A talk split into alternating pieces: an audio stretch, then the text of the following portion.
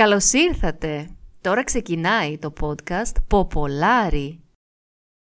Ωραία, πάμε παιδιά.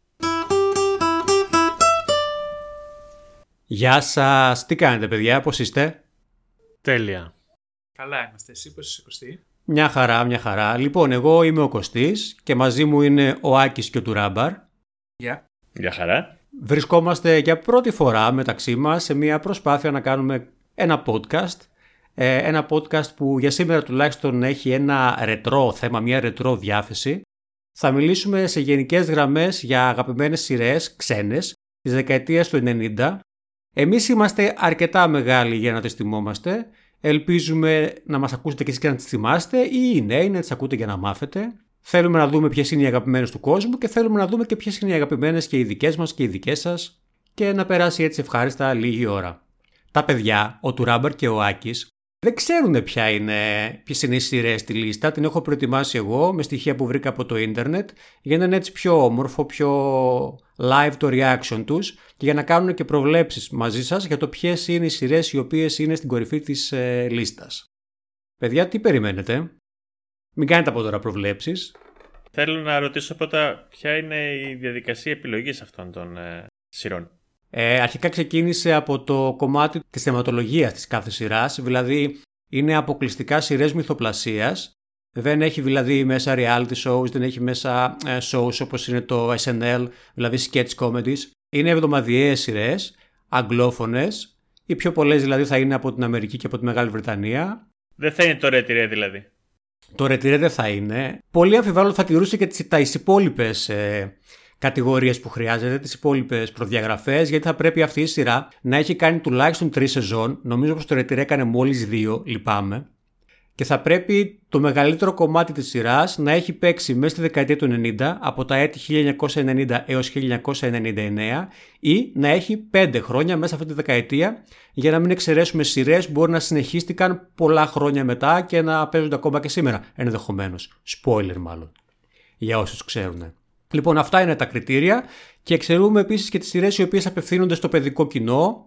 Ε, δηλαδή, δεν θα δούμε δυστυχώς, ξέρω εγώ, μια σειρά όπως οι Power Rangers Κάτι τέτοιο. Αυτά είναι τα κριτήρια επιλογής και η προτεραιοποίηση έγινε κυρίως με βαθμολογία που βάλανε οι χρήστες από διάφορα γνωστά sites όπως το IMDb, όπως το Rotten Tomatoes, όπως το Ranker και διάφορες λίστες που βρήκα με το συγκεκριμένο θέμα. Πώς το ακούτε; Πολύ καλό, πολύ ενδιαφέρον. Α ξεκινήσουμε λοιπόν. Πάρα πάρα πάρα πολύ χαμηλά σε αυτή τη λίστα για τα δικά μου κριτήρια βρίσκεται η αγαπημένη μου σειρά της δεκαετίας του 90 ε, στην Ελλάδα το λέγαμε στην εντατική, το ER. Πιστεύω το ξέρουμε όλοι. Ένα medical drama, μια σειρά η οποία διήρκησε 15 χρόνια και ειδικά τα πρώτα 5-6 δεκαετία του 90 ήταν συγκλονιστικά και αυτό φαίνεται και από την αποδοχή που είχε και από τον κόσμο, αλλά ισχύει ότι τα μετέπειτα χρόνια μάλλον χάσαν λίγο στην ποιότητά τους και αυτό μπορεί και να δικαιολογεί και ο κόσμος την ψήφισε σχετικά με χαμηλότερες βαθμολογίες. Ε, να υπενθυμίσουμε ότι στη συγκεκριμένη σειρά πρώτο είδαμε ή τουλάχιστον έγινε διάσημος ο George Clooney μαζί με άλλους ε, ανθρώπους και ένα fun fact που κάποιοι το γνωρίζουν φαντάζομαι ήδη, κάποιοι θα το ακούσουν τώρα είναι ότι ο δημιουργός της σειράς δεν είναι άλλος από τον δημιουργό και του Jurassic Park. Το θέτω λίγο γιατί τα δύο concepts είναι αρκετά διαφορετικά. Βασίζεται λοιπόν σε διήγημα του Michael Crichton, ο οποίος έχει γράψει και, το, και τη βιβλία της ε, σειράς Jurassic Park. Το τελευταίο που θέλω να πω που πάντα με εντυπωσιάζει για μια δραματική σειρά και θα το έλεγα όποτε πιάναμε αυτό το θέμα είναι ότι έχουν γυρίσει επεισόδιο live. Στήσανε λοιπόν ολόκληρη την, το ισόγειο του νοσοκομείου που διαδραματίζεται κυρίως στη συγκεκριμένη σειρά και γυρίσανε με live κάμερες όλοι οι ηθοποιοί με πάρα πάρα πάρα πολλές πρόβες ένα επεισόδιο που ήταν και μάλιστα το πρώτο επεισόδιο του συγκεκριμένου κύκλου στον οποίο ε, παίχτηκε νομίζω ήταν ο πέμπτος Αφού βέβαια η σειρά ήταν ήδη πολύ μεγάλη επιτυχία. Το έχετε δει καθόλου, παιδιά; Του Ράμπαρ, για πες. Εγώ το έχω δει λιγάκι. Θα πω ότι δεν μου άρεσε εμένα, αλλά καταλάβαινα γιατί ήταν ωραία σειρά. Και εμένα με ξαφνιάζει που είναι πάρα πολύ χαμηλά, αλλά μάλλον εξηγείται από τη μακριά ιστορία η οποία κουράζει ίσως το κοινό και το κάνει να μην το αξιολογεί τόσο πολύ. Εντάξει, ναι, είναι μια σειρά που δεν είχε καταφέρει να κρατήσει και τις κεντρικές ιστορίες και τους κεντρικούς ήρωες στα 15 χρόνια που γυριζότανε. Όπως ο Χάου, ας πούμε. Ε, ο Χάου, εντάξει, είχε αρκετά μικρότερης διάρκειας. Ισχύει αυτό που λες, ο παραλληλισμός, αλλά τουλάχιστον έμεινε ο, ο πρωταγωνιστής στο House και Είχε τα backstory στο house που κρατούσε πολύ. Ναι, ναι, αλλά διήρκησε αρκετά λιγότερο. Νομίζω ότι το House έχει κάνει 8 σεζόν και όχι 15. Ναι, ναι. Τέλος πάντων, αυτή είναι πραγματικά η αγαπημένη μου σειρά από τη δεκαετία του 90. Πάντως ε, για να πω ε, τη δική μου άποψη, γενικά ε, έχω δει λίγα επεισόδια YAR. Τη θυμάμαι δηλαδή από παλιά ότι ήταν πολύ σημαντική σειρά ε, και κράτησε λόγω των ε, memes, πιστεύω, ακόμα και σήμερα ακούγεται. Οκ. Διαφωνείτε; Βλέπω τις εκφράσεις του προσώπου σας. όχι, εγώ δεν έχω, δει, δεν έχω δει ποτέ κανένα meme από το ER, οπότε δεν θέλω να εκφέρω άποψη. Ναι, ούτε εγώ. γι' όχι, αυτό. σαν- όχι σαν εικόνα, ενώ ότι έχει, έχει μείνει ας πούμε στην ε, παράδοση του ίντερνετ ε, να συζητιέται. Ε, καλά, ναι, εννοείται. Είναι μια σειρά που έκανε τρομακτική επιτυχία. Πάμε παραπέρα. Πάμε. Νούμερο 14, ε, μια παράξενη κωμωδία. Φαντάζομαι την έχουμε δει όλοι, όλοι έχουμε άποψη. Είναι λίγο διαφορετική από τις υπόλοιπες. Είναι το Παντρεμένοι με παιδιά, το οποίο ξεκίνησε το 1987 και ολοκληρώθηκε το 1997. Ε, εντάξει, λίγο πολύ φαντάζομαι ότι όλοι έχουμε να πούμε κάτι για τη συγκεκριμένη σειρά. Εμένα δεν μου άρεσε. Βρίσκω το χιούμορ της λίγο cringy. Toilet humor. Για πείτε. Οκ. Ε, για αυτή τη σειρά, να πω την αλήθεια, εμένα μου άρεσε πάρα πολύ. Θυμάμαι ήμουνα στην 5η και στην 6η Δημοτικού, την έβλεπα κάθε μέρα. Αν θυμάμαι καλά, έπαιζε στο Mega 5 με 6 το απόγευμα. Στον αντένα έπαιζε. Έστω. Ε, ε, και παρότι ήταν πραγματικά το χιούμορ, δηλαδή σήμερα το βλέπω και λέω Θεέ μου τι έβλεπα. Ε, τότε μου άρεσε πάρα πολύ, παιδιά. Ήταν ένας λόγος που ήμουν πολύ κακός μαθητής τότε, εκείνη την περίοδο, γιατί ήταν η ώρα που είχα ελεύθερο χρόνο για να κάτσω να διαβάσω. Ε, ναι, γενικά τη θεωρώ ε, χάλια, όπως είπα πριν έχει, έχει toilet humor κατά βάση. Ναι, και θεωρώ ότι είναι αρκετά ψηλά. Να είναι η 14η. Εντάξει, από ό,τι φαίνεται, από ό,τι φαίνεται ο κόσμος την αγαπάει. Και ποιοι είμαστε εμείς για να το αγαπάει, κρίνουμε εξάλλου. Ναι, ναι, εντάξει. ε, Μπορούμε να κρίνουμε τη, τη σειρά. Ε, ναι, ναι, σίγουρα. Εγώ θα πω ότι δεν μου αρέσει. Αυτό, μέχρι εκεί. Θεωρώ ότι βοηθάει ίσως να μην την έχεις δει πρόσφατα τη σειρά για να τη θυμάσαι όπως την έβλεπες όταν για μας ειδικά όταν ήμασταν παιδιά. Ε, ναι, γιατί για παιδικό χιούμορ είναι μια χαρά. Δηλαδή... Όχι, εμένα και ως παιδί δεν μου άρεσε. Ε, ναι, εμένα θα πω ότι μου άρεσε γιατί δεν είχε και πολλά πράγματα. Όταν εγώ την ε, θυμάμαι τη σειρά που ήταν ε, όταν πρώτο έπαιζε στον αντένα δεκαετία του 90 αρχές αρχές ε, ήταν κάτι ιδιαίτερο και παράξενο. Ήταν, ε, αν έχει κάνει κάτι καλό η σειρά είναι το πώς έθεσε το αντισυμβατικό κομμάτι της οικογένειας. Δηλαδή η οικογένεια ήταν τελείως δυσλειτουργική, Ισχύει αυτό. α- μέχρι ένα βαθμό ανόητη και το χιούμορ ήταν συνήθως εναντίον τους. Ε, Παρ' όλα αυτά είναι σεξιστικό, body shaming, τα πάντα που μπορείς να φανταστείς έχει αυτή η σειρά και δεν θα μπορούσε να υπάρξει τώρα. Ε, καλά, ξεκάθαρα. Ευτυχώς. ξεκάθαρα, Αλλά εντάξει, ευτυχώς δεν το συζητάμε αυτό, αλλά αυτό έχει να κάνει με το πώς προχώρησε η κοινωνία περισσότερο και πώς αντιλαμβανόμαστε πλέον αυτά τα θέματα. Αλλά εγώ θα μείνω λίγο στο κομμάτι το χιούμορ θα πω ότι δεν με άγγιζε ιδιαίτερα. Αλλά θεωρώ αστείο ένα γεγονός που διάβασα κάνοντας λοιπόν τις, ε, την έρευνα για το συγκεκριμένο podcast ότι όταν ο πρωταγωνιστής της σειράς, ο Έντον Νίλ, καταξιώθηκε και απέκτησε ένα αστέρι στο Hollywood Walk of Fame, το βάλαν μπροστά από ένα παπουτσάδικο. το, βρήκα, αρκε- το βρήκα αρκετά αστείο. Και ταιριαστό. Φαντάζομαι ότι θυ- θυμάστε ότι ο πρωταγωνιστής της σειράς ήταν κακός υπάλληλος σε ένα παπουτσάδικο που πόσο δύσκολο είναι σε αυτή τη δουλειά καλός. Αλλά τέλος πάντων. Λοιπόν, νούμερο 13. Εγώ αυτή τη σειρά τη θυμάμαι ελάχιστα και επειδή ήμουν και μικρός σε δεκαετία του 90, πιστεύω ότι κυρίως τη φοβόμουν και δεν την έβλεπα.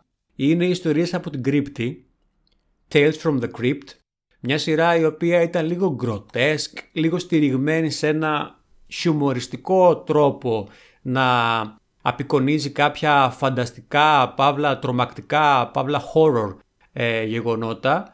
Ε, δεν θυμάμαι και πάρα πολλά πράγματα. Θυμάμαι ότι την έπαιζε κάπου το βράδυ που μάλλον ήμουνα και μικρός για να τη βλέπω και θα έπρεπε να κοιμάμαι. Έκανε 8 σεζόν από το 1989 έως το 1996. Του Ράμπαρ τη θυμάσαι; Εγώ τη θυμάμαι και τη θυμάμαι να παίζει μεσημέρια. Στο τέλος από τα παι- παιδικά πριν αρχίσουν τα serial τέτοια. Αυτό θυμάμαι εγώ την ιστορία από το Καλά, κλειδί. καλά. Μπορεί να έχει παίξει κάποια άλλη στιγμή και να ήταν το Ναι, ναι. μεσημέρι. Ήταν αυτοτελή επεισόδια. Θύμιζε λίγο το κόνσεπτ από ε, Twilight Zone. Γινόντουσαν παράξενα πράγματα τελείως. Μπορεί να ήταν λίγο τρομακτικά, αλλά συνήθως ήταν πιο πολύ παράξενα παρά τρομακτικά. Θυμάμαι με ευχάριστη διάθεση. Δεν ε, θα την έβαζα ψηλά, αλλά ήταν ιδιαίτερη σειρά. Α, και το έχεις δει; Όχι, δεν το έχω δει. Και η αλήθεια είναι ότι το ακούω πρώτη φορά. Εικόνα έχεις, γιατί έχει ένα χαρακτηριστικό γκουλ το οποίο διηγείται τις ιστορίες. Όχι, δεν το, δεν, ε, δεν το θυμάμαι καθόλου. Εντάξει, δεν πειράζει. Θα συνεχίσουμε λοιπόν. Ε, νούμερο 12. Εντάξει, πολύ αγαπημένη σειρά πολλών ανθρώπων. Έχω δει δυστυχώς εγώ προσωπικά ελάχιστα. Θα ήθελα να έχω δει περισσότερο. Ο Τουράμπαρ είναι φαν. The X-Files. 1993 έως 2002. Η πρώτη περίοδος της σειράς. Έχει ξανακάνει και κάποιους κύκλους λίγο τα επόμενα χρόνια, τη δεκαετία του 2010. Δεν θα ασχοληθούμε με αυτούς και έχει κάνει και κάποιες ταινίες βέβαια. Φαντάζομαι ότι όλοι την ξέρετε. Του Ράμπαρ Εγώ ήμουν πάρα πολύ φανατικός σε εκείνη την περίοδο. Ε, ήταν κάτι τελείως καινούργιο που βλέπαμε. Υπήρχε ένα πολύ ενδιαφέρον στοιχείο έχει τον τρόπο που λειτουργούσε το arc story, δηλαδή πώς ε, προχωρούσε η υπόθεση η συνολική με τους εξωγήνους και όλα τα υπόλοιπα. Γιατί υπήρχε τα επεισόδια που ήταν το Master of the Week, τα οποία θεωρώ ότι ήταν fillers. Σήμερα γι' αυτό γυρίζονται σειρές με 10 επεισόδια ας πούμε, στον κύκλο, θεωρώ, γιατί ασχολούνται μόνο με το Arc Story. Εκεί πέρα, από τα 24 επεισόδια που βγάζανε κάθε χρόνο, είχαν 6-7 επεισόδια τα οποία σε ενδιαφέραν πραγματικά. Τα άλλα έβλεπες και διασκέδαζες, ας πούμε, αλλά μέχρι εκεί. Δεν έχω την ίδια εκτίμηση που είχα τότε στη σειρά, αλλά θεωρώ ότι είναι ένα βήμα για την τηλεόραση γενικότερα αυτό που έκανε. Καλά, σίγουρα. Και θεωρώ ότι και ως budget ήταν μια σειρά αρκετά ακριβή για την εποχή της, ειδικά αφού καταπιάστηκε με αυτό το θέμα. Ένα πρόβλημα που είχε θεωρώ ότι είχε λίγο δράμα με πόσο δεν ενδιέφερε τον David Duchovny να γυρίσει τη σειρά και δεν μπορούσε να λειτουργήσει σειρά όπως ήθελε. Αυτό έ- έπασχε στους στους κύκλους τους μεσαίους το 5-6 όπου έπρεπε να φύγει, ήθελε να γυρίσει ταινίες, ήθελε να γυρίσει τα κόκκινα παπούτσια και δεν ξέρω εγώ τι. Αυτά δεν είχαν προηγηθεί. Ήταν παράλληλα. Α, νόμιζα πως είχαν προηγηθεί τα κόκκινα παπούτσια. Εγώ έτσι θυμάμαι. Θυμάμαι ότι γενικά δεν ενδιαφερόταν ίδιος πάρα πολύ. Δεν ήθελε, είχε, επιτυχ- είχε την επιτυχία, αλλά δεν του άρεσε ο ρόλος καθόλου. Μάλιστα. Ε, δεν το ξέρω αυτό, ενδιαφέρον. Ναι. Πολύ περίεργο που δεν του άρεσε ο ρόλος. Γιατί μια χαρά ρόλο είχε, ξέρω εγώ. Ήθελε κάτι πιο κουλτουριάρικο.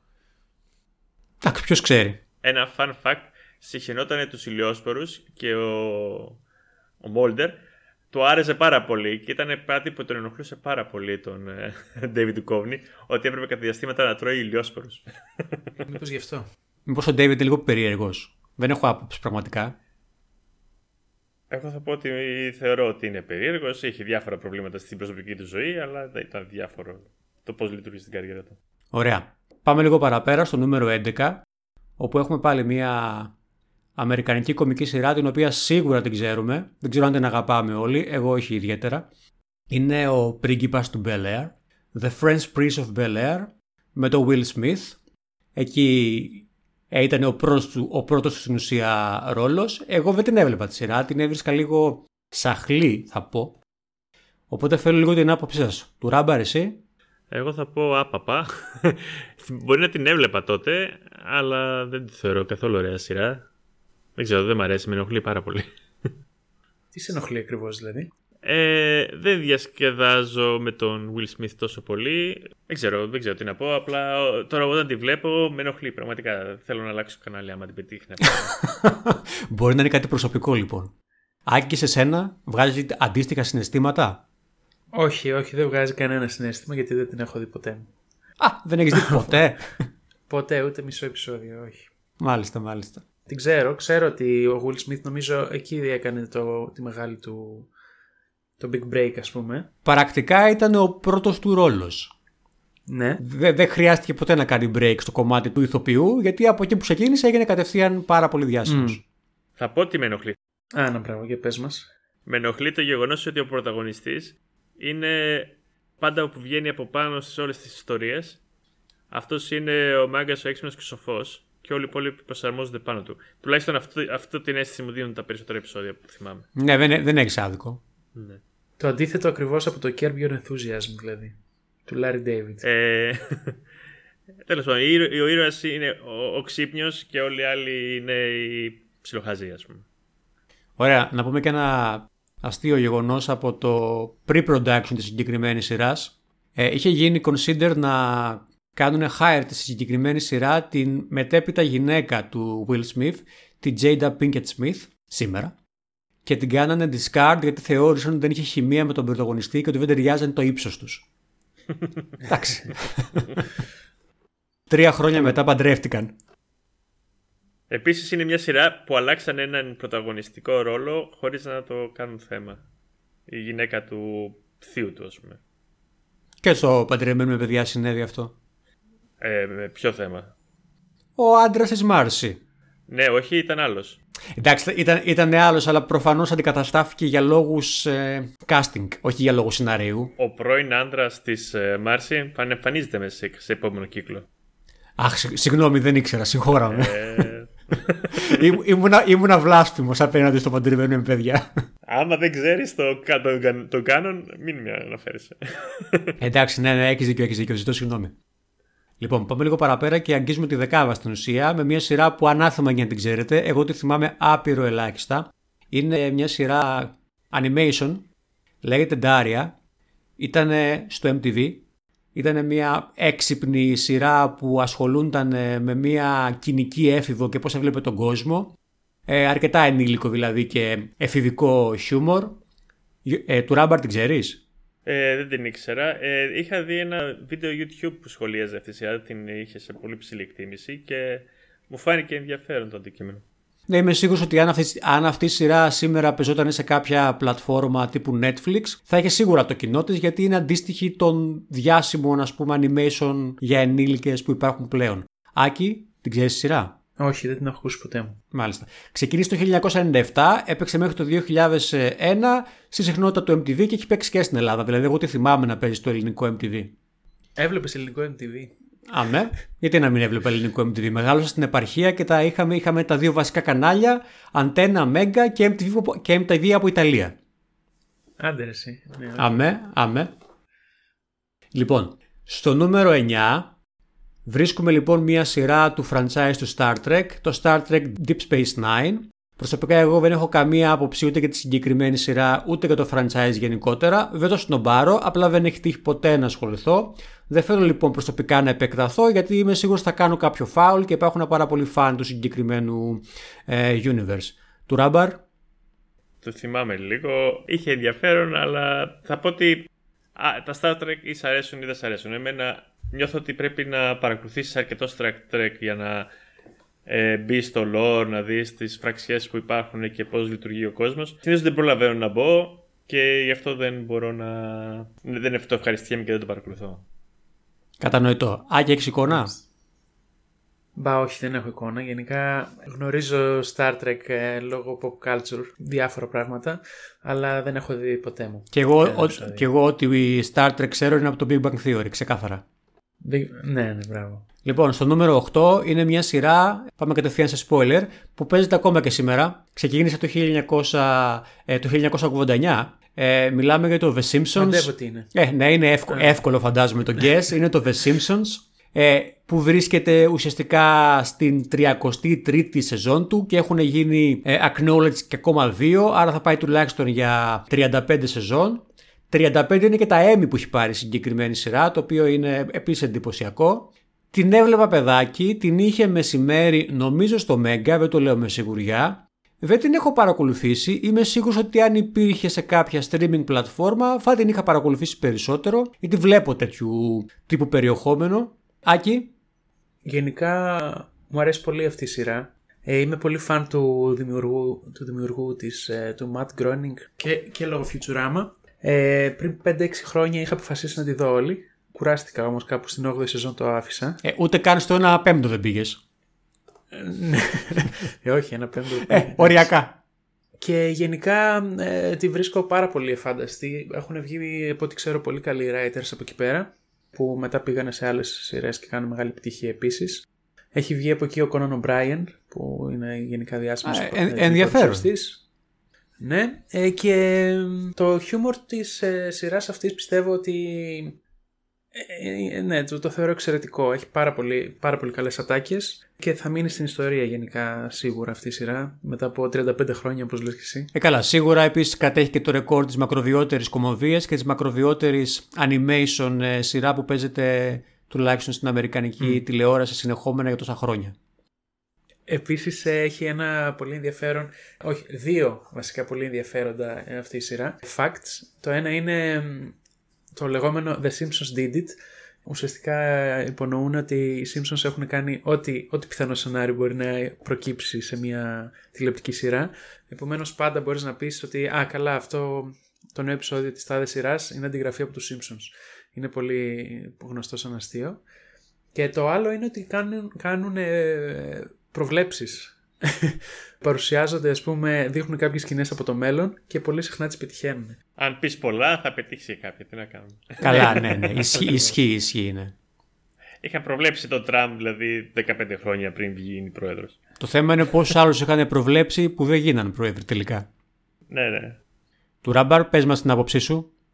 Ε, εγώ θυμάμαι πάρα πολύ τη σειρά όταν έπαιζε την εποχή που έπαιζε στην ελληνική τηλεόραση και ήταν σχετικά κοντά μια-δυο σεζόν πίσω να ήταν το πολύ. Εγώ το 2010 κάπου κάθισα και είδα 24 σεζόν. Wow. ναι, δηλαδή κάπου έφτασα στην, ε, στη σεζόν που έπαιζε, οπότε σταμάτησα. Δεν κάθισα να ξαναδώ με τόσο φανατικό τρόπο. Προφανώς η σειρά ήταν, ήταν πιο ωραία και ευχάριστη γύρω στις μέχρι 10-12 σεζόν. Ε, δεν είχε να προσφέρει πολλά καινούργια πράγματα. Ήταν διασκεδαστικά δηλαδή να συνεχίζεις να τη βλέπεις και είναι ακόμα διασκεδαστική. Είναι ιστορία. Την αγαπάω πάρα πολύ. Την έχω σε πολύ ψηλή εκτίμηση. Στεναχωριέμαι λίγο γιατί φοβάμαι ότι δεν έχει. Δεν, γε- δεν γερνάει με τον ίδιο τρόπο. Αλλά εντάξει.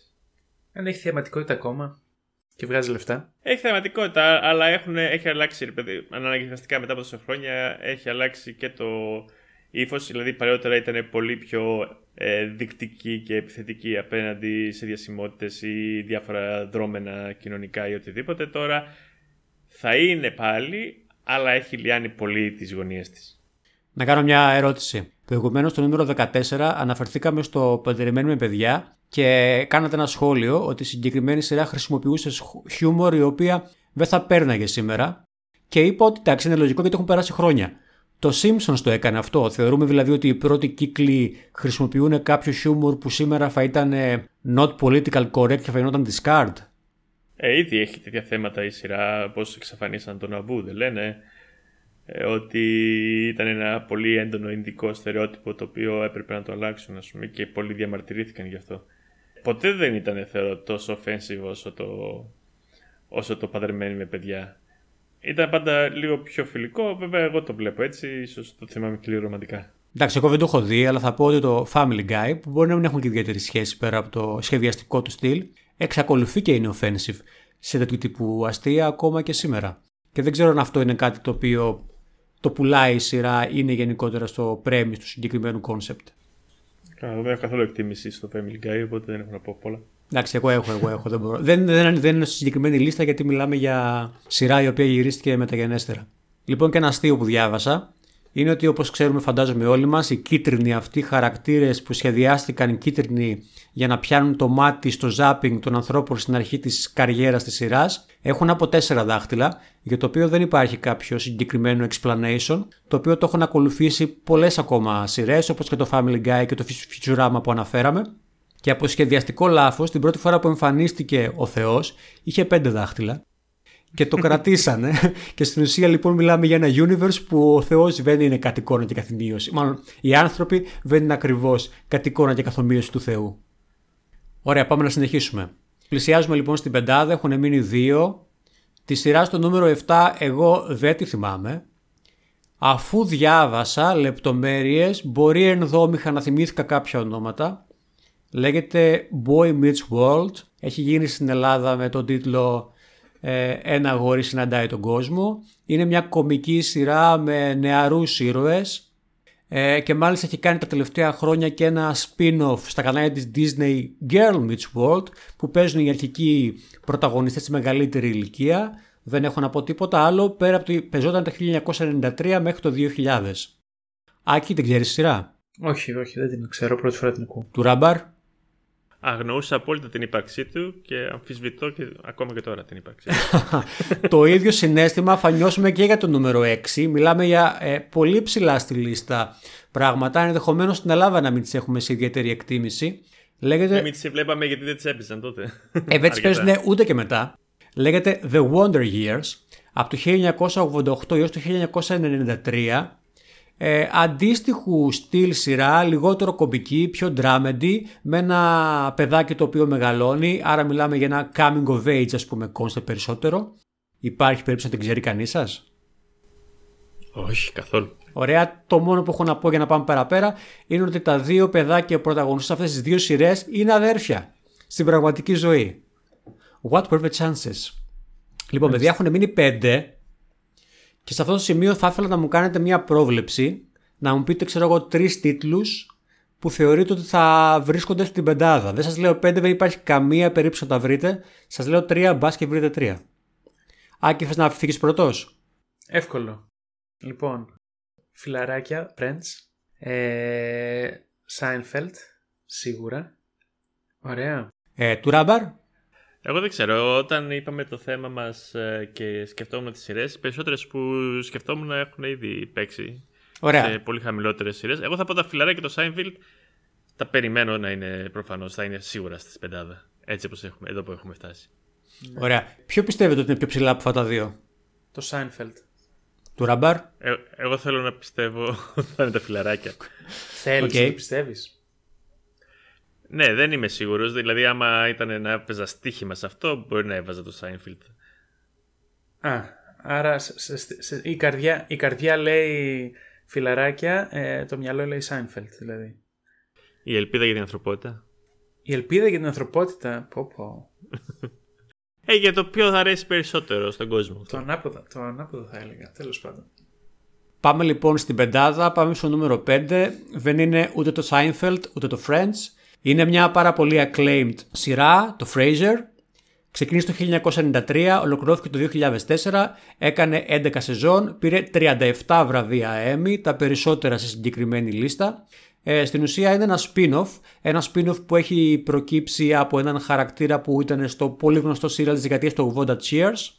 Ε, ο ψυχίατρος λοιπόν ε, της σειράς ο Fraser μετακομίζει από τη Βοστόνη στο Σιάτλ, ξεκινάει μια ραδιοφωνική ψυχιατρική εκπομπή και η ιστορία συνεχίζει στην εκεί πόλη με τους εκεί συγγενείς που μένουν μαζί με τον πατέρα, τον αδερφό κτλ. κτλ. Μια σειρά με πάρα πάρα πάρα πολύ έξυπνο χιούμορ. Εγώ χαίρομαι που την είδα ε, στην πεντάδα. Δεν την έχω δει όσο θα ήθελα να την έχω δει, αλλά πάντα κάθε φορά που την πετύχαινα πέρναγα πολύ καλά μαζί της και τη βρίσκω πολύ ευφυή. Τουράμπαρ. Θυμάμαι τη σειρά. Ε, την έβλεπα ευχάριστα, δεν μου πολύ άρεσε. Δεν ξέρω γιατί. Μου κάνει εντύπωση που είναι τόσο ψηλά, αλλά ενδεχομένως δεν είχα καταλάβει το κόνσεπτ. Πώς γίνεται να την έβλεπες ευχάριστα και να μην σου άρεσε κιόλας; Ε, είναι από τα sitcom που τα βλέπεις εύκολα, αλλά δεν θεωρείς ότι είναι κάτι σοβαρό. Δηλαδή. Σαν, ναι, Όχι ότι η εντάξει. λίστα έχει, απαιτεί κάτι σοβαρό, αλλά εννοώ ότι δεν βρίσκω τον λόγο γιατί άρεσε τόσο πολύ σε τόσους πολλούς. Ε, οκ. Εγώ. Εντάξει, έχει πολύ πιο sophisticated humor από οποιαδήποτε άλλη σειρά έχουμε συζητήσει και πολύ πιο sophisticated humor από τη μέση αμερικάνικη σειρά, σίγουρα.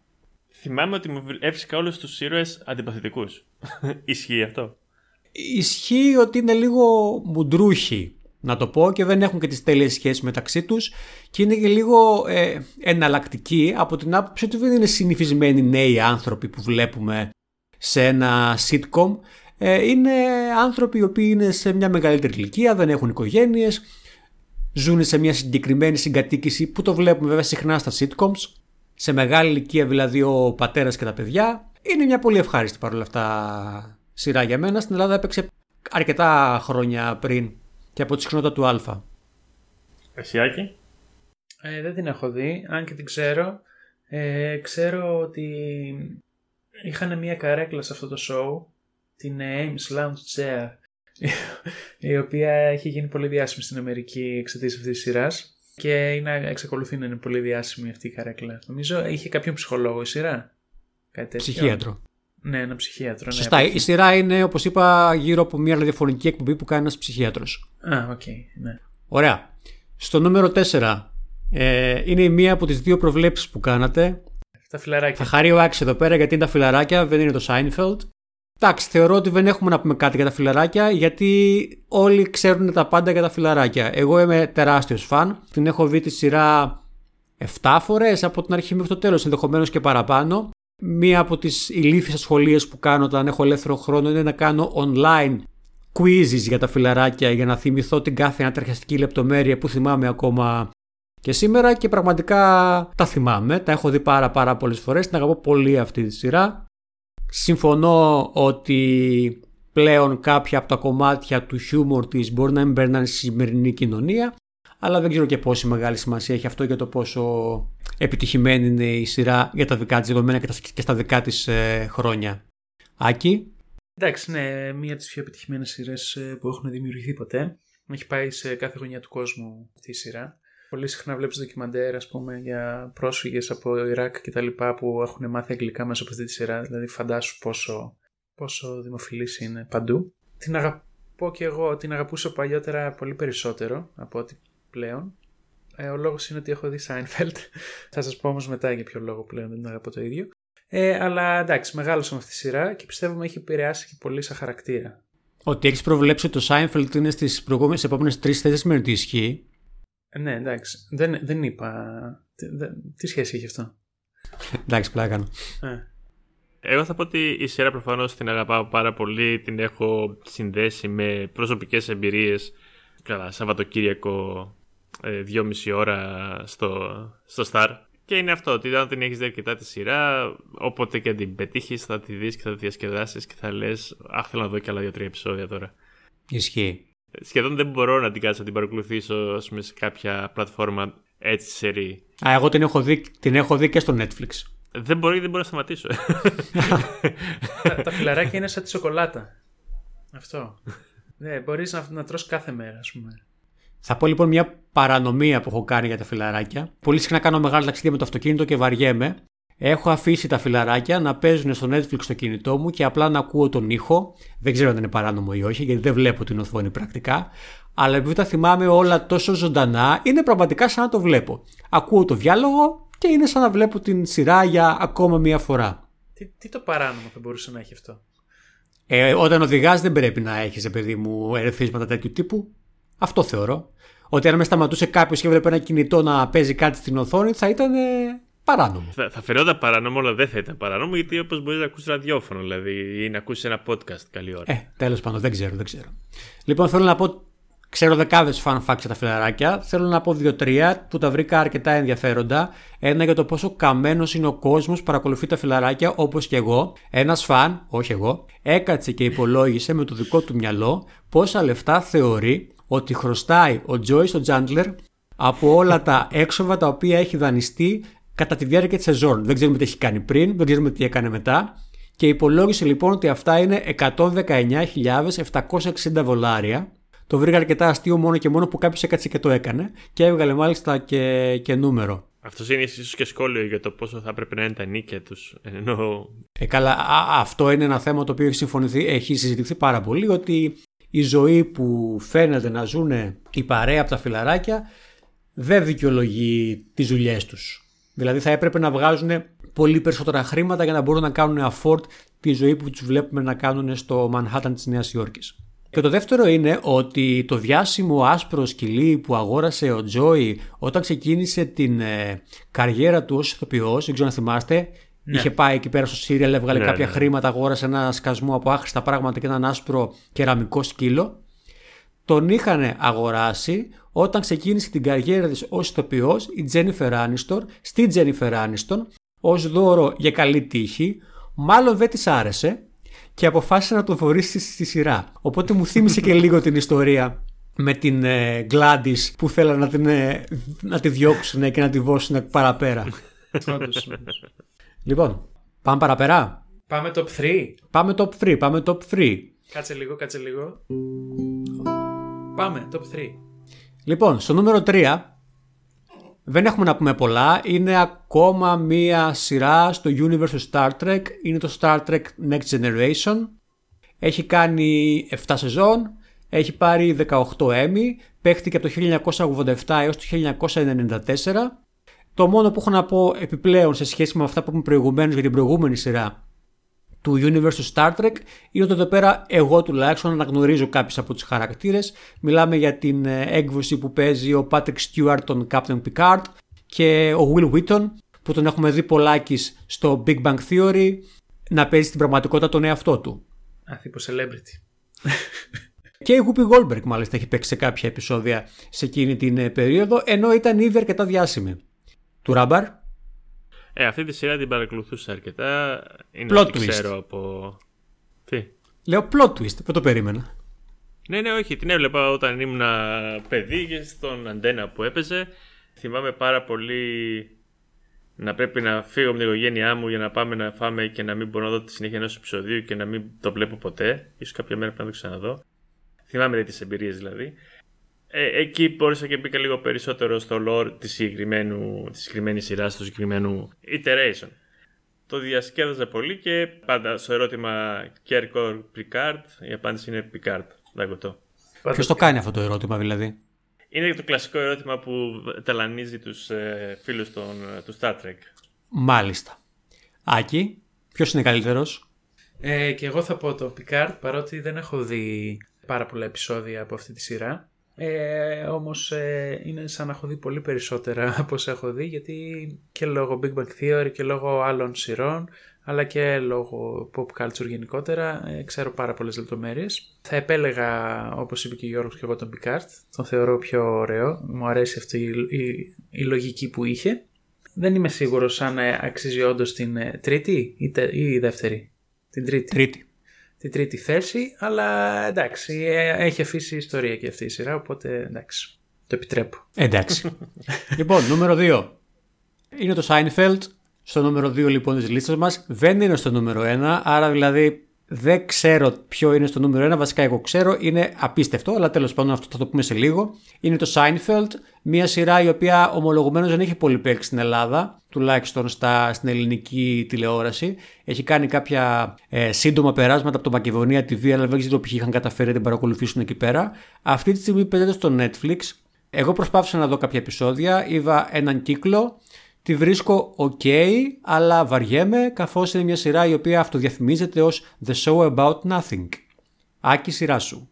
Λοιπόν, η σειρά αυτή είναι ό,τι πιο αγαπημένο υπάρχει ε, από μέρους μου. Ε, τη θεωρώ αριστούργημα για πολλούς λόγους. Έχει κάποια βασικά αναπόφευκτα πρέπει να κάνουμε σύγκριση με τα φιλαράκια που τα έχει δει ο περισσότερος κόσμος οπότε μπορείς να καταλάβεις περίπου ε, τη σύγκριση καλύτερα. Το κακό ας πούμε με το Seinfeld που ταυτόχρονα είναι και καλό είναι ότι κάθε επεισόδιο έχει, είναι πολύ αυτόνομο τα επεισόδια είναι αυτόνομα, δηλαδή έχουν πολύ συγκεκριμένο story. Παρότι υπάρχει από πίσω ένα arc για κάθε χαρακτήρα, δεν είναι σαν τα φιλαράκια που κάθε σεζόν έχει ένα κεντρικό θέμα. Σαν το ρετυρέ δηλαδή. Σαν το, Ρετυρέ. σαν το ρετυρέ, ένα πράγμα, ναι. είναι σαν το ρετυρέ. Είναι το status quo is the god. Επίσης, ε, ένα πολύ σημαντικό κομμάτι που με έκανε να, να πω αυτό που είπα πριν για τα φιλαράκια, ότι μου χάλασε τα φιλαράκια, πραγματικά το θεωρώ ότι μου τα χάλασε, είναι το πόσο, πόσο, πόσο, πόσο τα φιλαράκια έχουν αντιγράψει concepts από το Seinfeld. Πριν, να- πριν να δω το Seinfeld θεωρούσα τους, ε, τους συγγραφείς ε, των ε, Friends πανέξυπνους ανθρώπους και έλεγα δες εδώ τι σκέφτηκαν ας πούμε. Και σε κάποια φάση όταν άρχισα να βλέπω Seinfeld, πρώτη, δεύτερη, τρίτη σεζόν, έβλεπα τόσες ομοιότητες και από χαρακτήρες και από πολύ μικρές λεπτομέρειες που μου έκανε να ξενερώσω λίγο με τα φιλαράκια. Ε, να, θα σας δώσω ας πούμε μια... Δώσε ένα παράδειγμα, ναι. Ε, ναι, θα- σαν, ε, σαν παράδειγμα ε, όσον αφορά χαρακτήρα θα πω ότι ο Κράμερ από το Seinfeld είναι μια διασταύρωση μεταξύ της Φίβης και του Τζόι.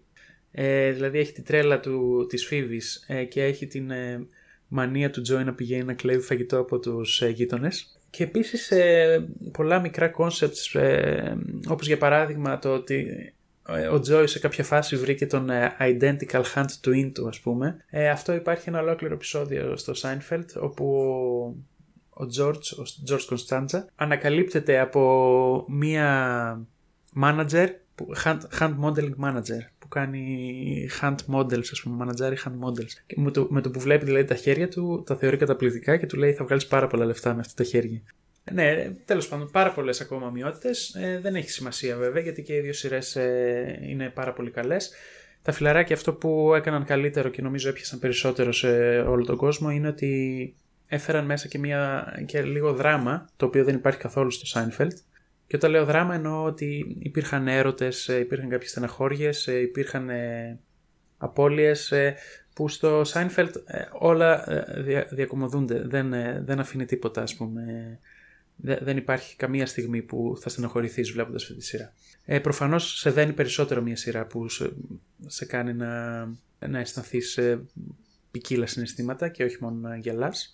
Αυτό πιστεύω ότι κάνουν καλύτερα τα φιλαράκια. Αλλά εντάξει, το Σάιρφελτ έχει άλλο τύπου χιούμορ. Ο Λάρι Ντέιβιτ από πίσω φρόντισε γι' αυτό. Γι' αυτό την αγαπάμε. Λοιπόν, να πω και ένα ε, fun fact που διάβασα που μου φάνηκε ενδιαφέρον. Το Seinfeld ήταν υπερβολικά επιτυχημένο στην Αμερική και ειδικά την περίοδο που πεζόταν δεν υπήρχαν οι εναλλακτικές τύπου streaming services τύπου οτιδήποτε άλλο. Έβλεπες τηλεόραση τελεία. Και κάθε επεισόδιο έκανε τρομερές θεαματικότητες. Και το 1998 ολοκληρώθηκε η σειρά. Στην ε, προηγούμενη λοιπόν ώρα από το Seinfeld παίζονταν ένα show που λεγόταν Dharma and Greg. Εγώ βασικά το θυμάμαι. Μια κωμωδία καταστάσεων είναι και αυτό. Όχι τόσο επιτυχημένο τα άλλα που έχουμε συζητήσει. Και το επεισόδιο το συγκεκριμένο είχε το εξής ε, σενάριο. Θέλαν οι συγκεκριμένοι χαρακτήρες να κάνουν σεξ σε εξωτερικό χώρο και επιλέξαν να κάνουν εκείνη την ώρα σεξ σε εξωτερικό χώρο γιατί όλοι θα ήταν σπίτι για να δουν το φινάλε του Seinfeld. Εντάξει, ήταν λίγο ε, στο μικρόκοσμο του ABC το συγκεκριμένο κόνσεπτ, αλλά εγώ το βρήκα αρκετά ενδιαφέρον και αστείο. Του Ράμπαρ έχεις άποψη για το Seinfeld, το έχεις παρακολουθήσει; Το έχω παρακολουθήσει, το, το θυμάμαι ε, πριν το Μακεδονία, όπως και πολλές σειρές στη Μακεδονία, είχε παίξει το αντένα δεκαετία του 90 αρχέ-αρχέ, όταν ήταν και πάνω τους με το Seinfeld παγκοσμίως. Δεν είχε την, ε, όπως όλες οι σειρές του αντένα, δεν είχε την προώθηση και το ενδιαφέρον να το δεις εν τέλει τη σειρά. Ε, το είναι ένα recurring theme, ας πούμε, και τα X-Files του Αντένα ήταν αδιάφορα και στο Star έγιναν επιτυχία. Ε, καλά, σίγουρα το marketing παίζει μεγάλη σημασία σε μια επιτυχία ενός προϊόντος. Ναι, ναι, και πώς το παρουσιάζει. Δηλαδή, ήταν στον Αντένα, ας πούμε, έπαιζε τρίτη βράδυ και θα έπαιζε μετά από το τέλος κάποιων σειρών που δεν ήταν σταθερό. Οπότε δεν ήξερες τι ώρα θα μπορούσες να το δεις. Έπαιζε τυχαίες ώρες. Ενώ το Star το πήρε και το βάλε σε prime time με files. Αντίστοιχα και το Seinfeld το είχα πετύχει, μου είχε φανεί ενδιαφέρον, αλλά δεν μου έμεινε ποτέ για να το θυμάμαι. Δεν μ' αρέσει εμένα το να λείπει τελείως το arc story από τις σειρές. Και όχι ότι και τα φιλαράκια τα θεωρώ. Παρόλο που τα αγαπάω, δεν τα θεωρώ και αυτά και πολύ σπουδαία σειρά, αλλά ε, σαν sitcom δεν, δεν μου αρέσει. Οκ, εγώ θα συμφωνήσω, θα συμφωνήσω. Λοιπόν, έχετε την παραμικρή ιδέα τι μπορεί να βρίσκεται στο νούμερο 1.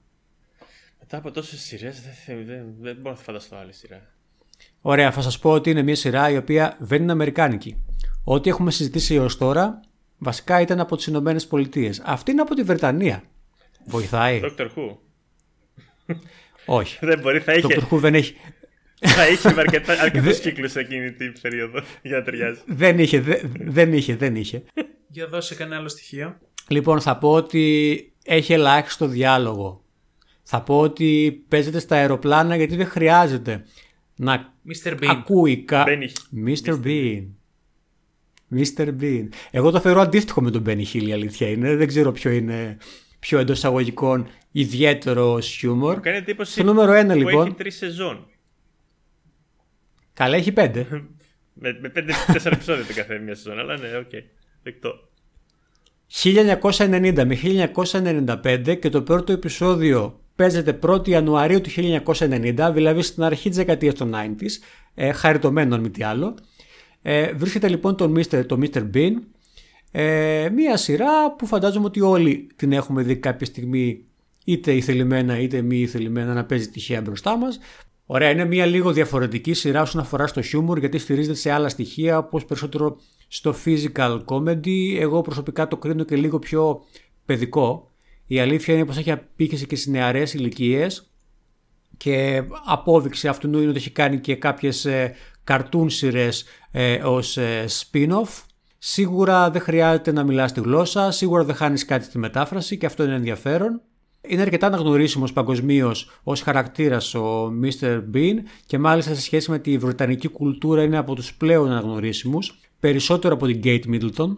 Και έχουν βγει και δύο ταινίες πίσω από το συγκεκριμένο franchise, ε, θα πω λοιπόν, οι οποίες δεν έχουν πάει εξίσου καλά με τη σειρά, αλλά τέλος πάντων αυτό συμβαίνει σχεδόν ε, πάντα. Του Ράμπερ έχεις να πεις κάτι για το Mr. Bean; Είναι ωραία σειρά, είναι διασκεδαστική σειρά. Δεν το λες ακριβώς σειρά, είναι σαν μερικά σκετσάκια που τα βλέπεις μαζεμένα. Αλλά θεωρώ ότι είναι πολύ εύκολο να αρέσει και με αρκετά δύσκολο να την αντιπαθήσεις. Μπορεί να μην σου ενδιαφέρει πολύ για να την παρακολουθήσεις, αλλά άμα το πετύχεις και το βλέπεις, θα περάσει καλά. Ειδικά άμα είσαι στην αίθουσα αναμονής ενός οβοντιάτρου, για παράδειγμα. Ακριβώς. Και, κάτι, και κάτι πρέπει να κοιτάς. Θα πρέπει να παίζει και το επεισόδιο με τον οδοντίατρο κατάλληλα εκεί πέρα. Συγγνώμη, δεν ήξερα. ε, δεν πας καλά με τον κανόνα, Κωστή. Ο, ο καθόλου όμως. Ούτε ποιο είναι το όνομά του δεν ξέρω. Mr. Bean. Α, το μικρό. Το μικρό. Πιθανότατα Bean. Bean Bean. Bean Bean. Δεν είναι η καλύτερη σειρά, αλλά καταλαβαίνω γιατί είναι η πιο δημοφιλή σειρά. Όπως καταλαβαίνω γιατί είναι τόσο ψηλά για το Seinfeld. Άκη. Μη σχολιάσει το Seinfeld, το Mr. Bean. ναι. Λοιπόν, ε, Mr. Bean. Ε, έχω δει αρκετά επεισόδια. Ε, ποτέ δεν μπορούσα να καταλάβω γιατί είναι τόσο δημοφιλής. Εντάξει, δε, ε, βασικά εγώ δεν γελούσα πολύ. Δεν γελούσα πάρα πολύ. Πιστεύω υπάρχουν σειρές με πιο ωραίο physical comedy. Παρ' όλα αυτά καταλαβαίνω, ε, είναι συμπαθητική. Είναι συμπαθητική. Αυτό. Να κάνω λοιπόν την ερώτηση. Πιστεύετε ότι υπάρχει κάποιο show της δεκαετίας του 90 που θα θέλατε να το είχατε δει στη λίστα έως τώρα, είναι κάτι δικό σας αγαπημένο που θα το περιμένετε και ταυτόχρονα ψηλά; Το Ρετυρέ. Ε, Εκτός από το Ρετυρέ. Το Ρετυρέ θα ήταν πάρα, πάρα πολύ ψηλά στη λίστα, αλλά δυστυχώς δεν είναι ξένη σειρά. Κοίτα, είναι δύσκολο τώρα να σκεφτούμε τους κανόνες που έχουμε ε, βάλει. Όχι, όχι, δεν πειράζει. Ξεχάστε τους κανόνες. Κάποια σειρά που σας αρέσει εσάς και πιστεύετε ότι θα άρεσε και στον κόσμο. Εμένα, ας πούμε, μου κάνει εντύπωση που δεν είναι ψηλά στη λίστα του Beverly Hills. Mm, σωστό. Ειδικά στην Ελλάδα γινόταν χαμός με τη συγκεκριμένη σειρά στη δεκαετία του 90, αλλά οι κριτικές του κόσμου στα διάφορα sites το τοποθετούν αρκετά χαμηλά, βρίσκεται στο νούμερο 24. Και ένα Dawson's Creek. Είναι μεταγενέστερος το είναι, είναι μεταγενέστερος το Creek. Α, ήταν μεταγενέστερο. Mm, okay. Ωραία, ε, να σας πω εγώ σειρές οι οποίες είναι στην, ε, στην κατηγορία τέλος πάντων αλλά δεν έχουν μπει στη λίστα λόγω βαθμολογιών οι οποίες τις ξέρουμε και τις αγαπάμε στην Ελλάδα απλά αναφορικά στο νούμερο 23 το Βενάνι. Στο νούμερο 25 η Ζήνα. Στο νούμερο... Γιατί γελάς όμως; Επειδή Ο... ακριβώς, επειδή τις ωραίες, τις συμπαθείς πολύ τη σειρά γι' αυτό. Η Ζήνα η αλήθεια είναι ότι μου άρεσε. Ήταν η δική μου, το δικό μου guilty pleasure. Η σειρά με την οποία απέφευγα να διαβάσω, όπως ο Άκης με το παντρεμένη με παιδιά. Εγώ με τη Ζήνα και τις Πανελλήνιες έβλεπα πρώτα ένα επεισόδιο Ζήνα και μετά ξεκίναγα να διαβάζω. Στο νούμερο 29 το πριν χτυπήσει το κουδούνι, Saved by the Bell. Στο νούμερο 35 ο Ηρακλής. Και στο νούμερο 37 που είναι η σειρά με τη χαμηλότερη βαθμολογία που πληρεί τα κριτήρια ότι την έχουν ψηφίσει αρκετοί άνθρωποι, το Baywatch.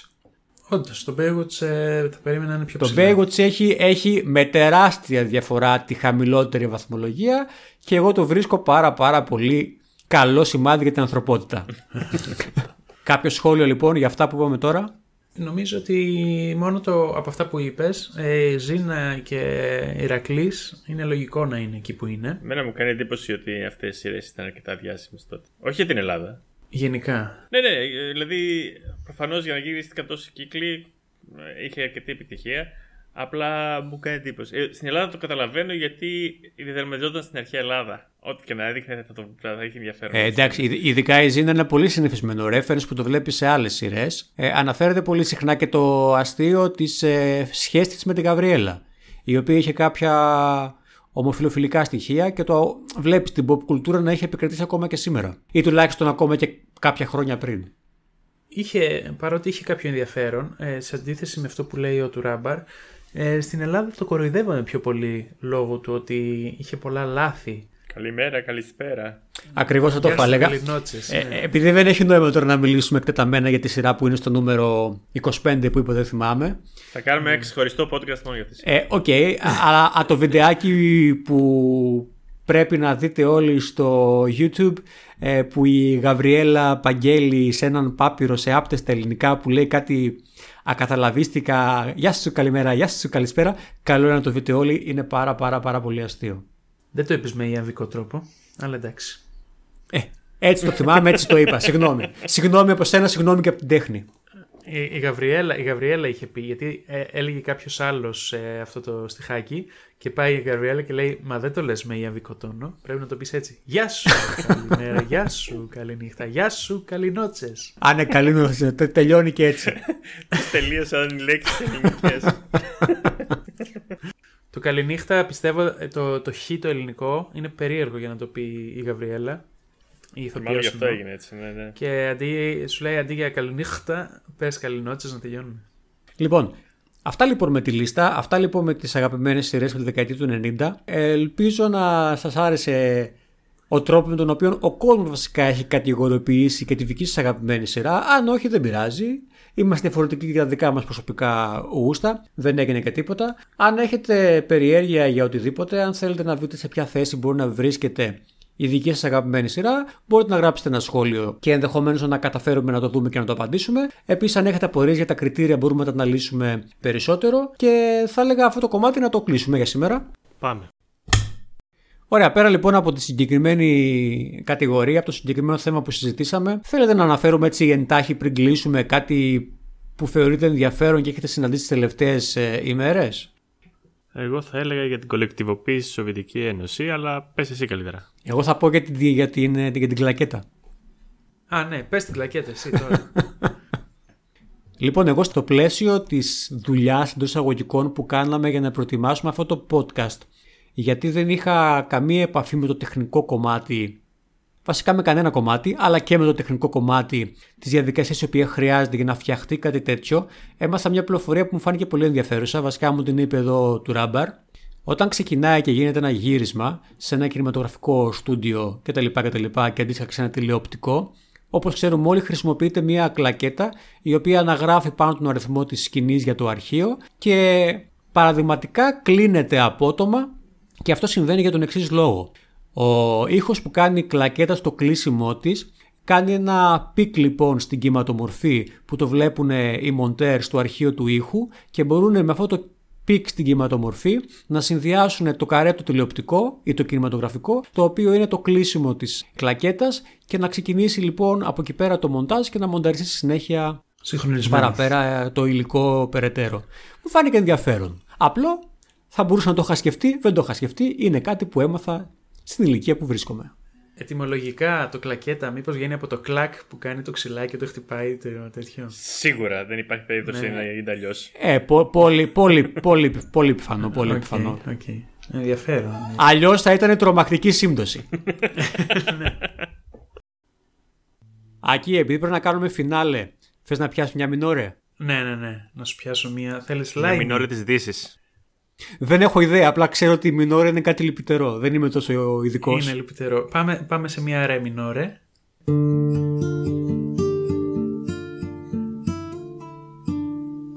Ορίστε. Αυτό. Ωραία, η αλήθεια είναι ότι παρά ήταν μελαγχολικό. Ε, να πω κάτι. Μόλις μου βγάλε το Zoom, μόλις μου βγάλε Are you playing music? Set up professional audio in audio settings. Are you playing music? You are going to jail. It's illegal. Σε ποια δυστοπία Είναι είναι αυτό; Ο σερβερ. το, Πώς γε, είναι το- το γελάς, το γελάς, είναι, στο, αλλά είναι, στον, κο- είναι, είναι στο, στον κόσμο του Footloose. Αυτό λοιπόν ήταν το θέμα μας για σήμερα. Ελπίζω να περάσετε καλά μαζί μας. Ελπίζω να σας φάνηκε ενδιαφέρουσα ε, η λίστα και οι πληροφορίες οι οποίες Εμείς συζητήσαμε. εδώ θέλουμε να συνεχίσουμε να κάνουμε podcast και να, να φέρουμε άλλες κατηγορίες. Αν σας ενδιαφέρει και κάποια πιο ιδιαίτερη, εμείς θα βρίσκουμε και θα παίρνουμε ιδέες και από αυτά που λέτε κι εσείς. Θα ξαναβρεθούμε σύντομα κοντά σας με κάποιο ενδεχομένως διαφορετικό ή αντίστοιχο ρετρό θέμα, δεν είμαστε ακόμα σίγουροι. Γράψτε μας λοιπόν όπως είπε ο του Ράμπαρ προηγουμένως στα σχόλια αν σας φάνηκε ενδιαφέρον ή τι περίπου θα θέλατε να δείτε. Γεια σας και από μένα. Ευχαριστούμε που μας ακούσατε. Τα λέμε την επόμενη φορά. Περιμένουμε σχόλιά σας για τη λίστα Τα μας. υπόλοιπα στο επόμενο. Τα ξαναλέμε Τα λέμε, ρε. σύντομα. Γεια σας. Γεια σας. Αντίο.